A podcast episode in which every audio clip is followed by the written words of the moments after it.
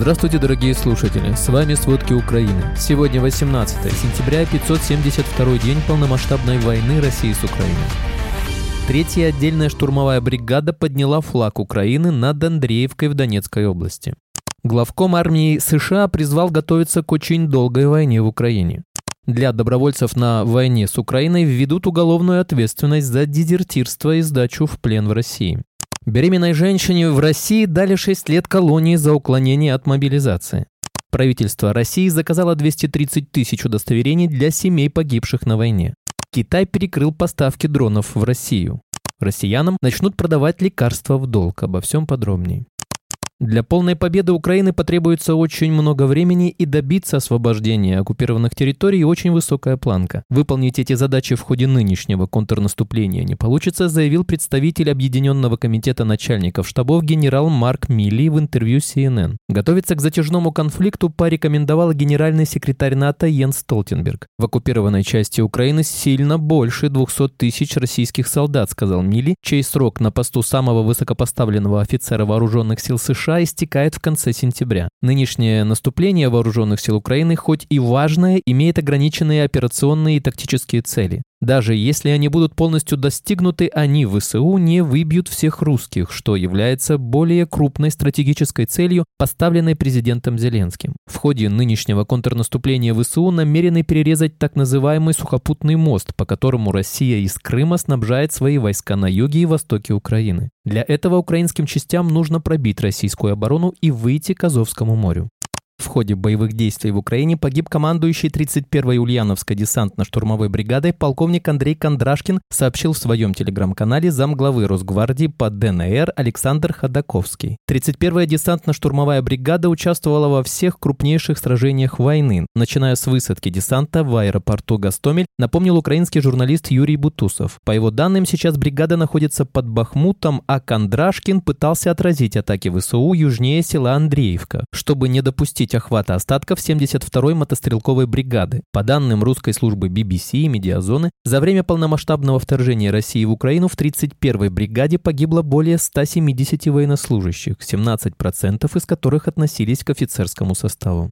Правительство поддержало законопроект депутата Андрея Картополова об уголовной ответственности для добровольцев, участвующих в военных действиях на востоке Украины. Об этом сообщает газета «Ведомости». Согласно предложенным изменениям, добровольцы могут быть привлечены к уголовной ответственности по ряду статей Уголовного кодекса. Среди них неисполнение приказа, сопротивление начальнику, самовольное оставление места службы и дезертирство, уклонение от службы с помощью симуляции болезни, нарушение правил несения боевого дежурства, уничтожение или повреждение военного имущества, как умышленно, так и по неосторожности. Утрата военного имущества, нарушение правил обращения с оружием, вождением и полетами, а также добровольная сдача в плен.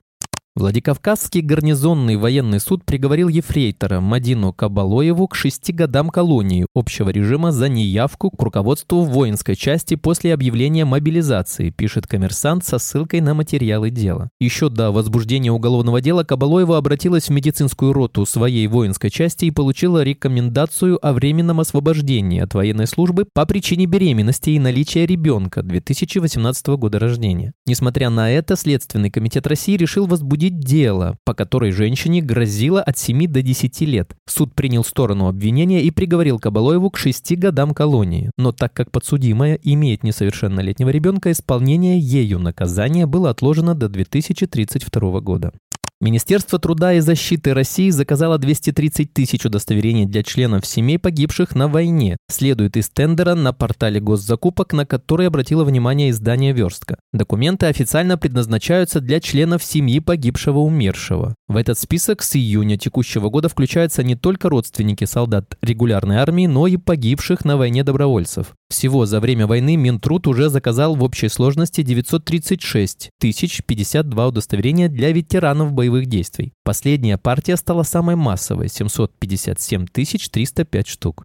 У администрации президента России нет сведений о состоянии здоровья Рамзана Кадырова. Так, пресс-секретарь Владимира Путина Дмитрий Песков ответил на просьбу прокомментировать информацию о госпитализации главы Чечни, сообщает ТАСС. В пятницу 15 сентября представитель Главного управления разведки Украины ГУР Андрей Юсов заявил, что Кадыров находится в критическом состоянии из-за обострения хронических болезней. Украинское издание «Обозреватель» утверждает, что Кадырову сделали операцию по пересадке почки, однако орган не прижился. Планируется повторная операция, сообщили источники издания. Верстка сообщает, что с начала сентября бизнес-джет Рамзана Кадырова трижды летал в Москву. Последние три дня самолет находится в столице.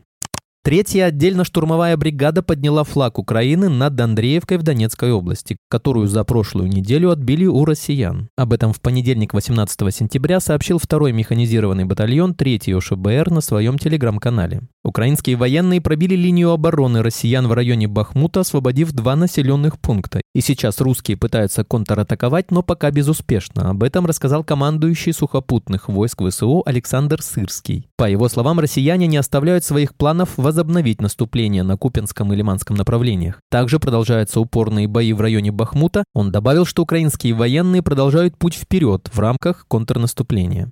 Силы обороны за прошедшую неделю освободили более 5 квадратных километров на Южном фронте. Также продолжается продвижение украинских войск возле Бахмута. Об этом заявила заместитель министра обороны Украины Анна Малер в понедельник 18 сентября. Малер отметила, что украинские военные продвигаются на Мелитопольском направлении. В целом, за время наступательных действий на юге, по ее словам, освобождено уже более 260 квадратных километров.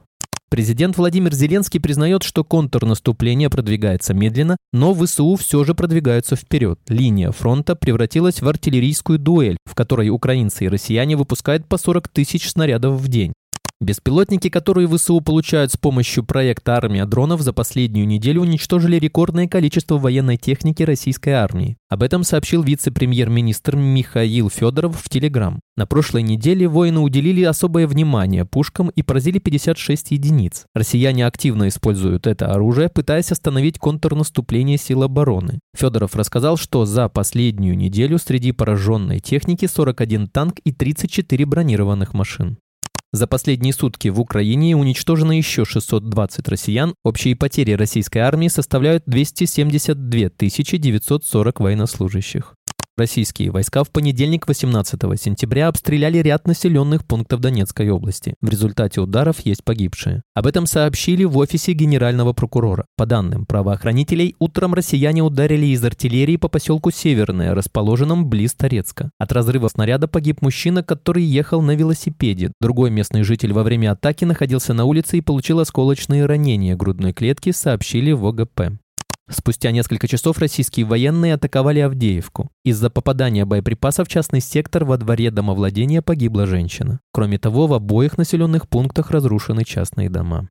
В оккупированном Донецке сегодня днем 18 сентября раздались мощные взрывы. Позже стало известно, что был нанесен удар по зданию администрации так называемого главы ДНР. Об этом написали местные телеграм-каналы. Взрывы в центре оккупированного Донецка, густой дым поднимается у здания администрации главы так называемой ДНР, писали паблики. Позже в сеть стали выкладывать видео с места прилета. Сам так называемый глава ДНР записал видеообращение, в котором сообщил о разрушениях здания. По его словам, жертв и пострадавших нет. Во время утренней атаки России на Хмельниччину работали силы ПВО. Из-за сбивания российских ракет взрывной волной повреждены дома. Также обломки ракеты упали на территорию производственного предприятия. Об этом сообщил первый заместитель начальника ОВА Сергей Тюрин в Телеграм. Также обломки ракет повредили железнодорожные пути. Начатые восстановительные работы добавил Тюрин. Он уточнил, что в результате атаки армии России на Хмельниччину никто не пострадал. Российские войска в ночь на 18 сентября атаковали рекреационную инфраструктуру в Вилково, Измальский район. Об этом сообщил глава Одесской областной военной администрации Олег Кипер. Последствия ночной атаки на Одещину. Под ударом снова находился Измальский район. Силы ПВО уничтожили 11 ударных беспилотников на Одесской областью. Пострадавших среди гражданских нет. Армия России во время атаки в ночь на 18 сентября задействовала беспрецедентное количество авиации. Именно поэтому Украине необходимы истребители F-16, которые будут способны защищать небо. Об этом в эфире телемарафона сообщил спикер воздушных сил Юрий Игнат. Кроме того, Игнат объяснил, почему силам обороны трудно сбивать все дроны. Но ведь и направления враг выбирает разные, и атаки с разных направлений по разным маршрутам. Атакована Одесская, Николаевская область шахедами. Ну а ракеты уничтожались в Днепропетровской, Павловской, Павловской областях и на Хмельниччине, добавил он. Россия в ночь на 18 сентября атаковала Украину ударными беспилотниками типа «Шахет-136-131» и крылатыми ракетами воздушного базирования X-101, X-555, X-55. «Шахеды» летели по двум направлениям – из России и Крыма. Было зафиксировано 24 дрона в направлении Николаевской и Одесской областей. Силы ПВО сбили 18 из них. Кроме того, 8 стратегических бомбардировщиков Ту-95МС из Волгоградской области запустили 17 крылатых ракет типа X-101 X555 X55. Все ракеты были уничтожены в пределах Днепропетровской, Полтавской и Хмельницкой областей. Компания Украины по использованию беспилотников против России имеет три цели – частности, необходимость вывода России из зоны комфорта. Об этом рассказал начальник Главного управления разведки Министерства обороны Кирилл Буданов в интервью «Экономисту». По словам главы ГУР, первая цель состоит в истощении российских систем противовоздушной обороны. Вторая цель – выведение из строя военного транспорта и бомбардировщиков. Третью целью Буданов указал нанесение вреда военным производственным объектам в регионах России. Он добавил, что имеет место и психологический аспект атак. Прежде всего, они должны вызывать беспокойство у россиян россиян нарушить нормальные экономические процессы в стране. В качестве примера он упомянул закрытие крупных аэропортов в Санкт-Петербурге и Москве, что стало почти ежедневным явлением. Кабинет министров сегодня, 18 сентября, уволил шестерых заместителей Министерства обороны, а также государственного секретаря Минобороны. Об этом сообщил представитель правительства в Верховной Раде Тарас Мельничук. Среди них замминистра обороны Украины Анна Малер. В Международном суде ООН в Гааге сегодня, 18 сентября, начинаются слушания по делу Украины против России по обвинениям о нарушении ею Конвенции о запрете геноцида. Об этом сообщает Reuters. В иске говорится, что Россия злоупотребляет международным правом, заявляя, что вторжение оправдано предотвращением геноцида на востоке Украины. Суд также заслушает мнение 32 других государств, которые присоединились к иску Украины. По состоянию на 18 сентября на территории соседней Беларуси осталось менее тысячи боевиков ЧВК «Вагнер». Об этом сообщает Центр национального сопротивления со ссылкой на белорусское подполье. По данным сопротивления, примерно 200 боевиков устроились инструкторами в спецподразделении МВД и Минобороны Беларуси. Все остальные – это те, кого не хотят забирать ни в новые ЧВК, ни в Минобороны России, указано в сообщении. Ранее сообщалось, что после гибели главы частной военной компании «Вагнер» Евгения Пригожина Министерство обороны Российской Федерации взяло под контроль деятельность ЧВК в Африке. Российская экономика пробудет на плаву до 2025 года, а в 2026 в России может прекратиться поток вооружения. Такое мнение высказал начальник Главного управления разведки Министерства обороны Украины Кирилл Буданов. По его словам, на сегодня численность личного состава является единственным очевидным преимуществом, которое Кремль все еще имеет над Украиной. Что касается других составляющих военных действий, то, как заверил глава ГУР, российские ресурсы исчерпываются и расплата идет. По его словам, российская экономика продержится лишь до 2025 года, а поток оружия прекратится в 2026 году, возможно раньше. Буданов добавил, что очевидным свидетельством проблем с вооружением являются переговоры Владимира Путина и лидера КНДР Ким Чен Ына. Если все хорошо и ресурсов у России достаточно, то почему они их ищут по всему миру? Ответ очевиден – больше нечего добывать, отметил глава ГУР. Южная Корея предоставит вооруженным силам Украины танки для разминирования территорий и прорыва линии обороны. Об этом сообщает портал Чосан со ссылкой на заявление представителя правительства страны. Отмечается, что Украина получит два танка К-600 «Реносерос». Эти машины способны как обезвреживать мины в тылу, так и создавать проход в минном поле на передовой линии боевых действий. Журналисты, в свою очередь, отмечают, что эти танки оцениваются как самая мощная техника, которую Корея выделила Украине с начала вторжения вторжения России.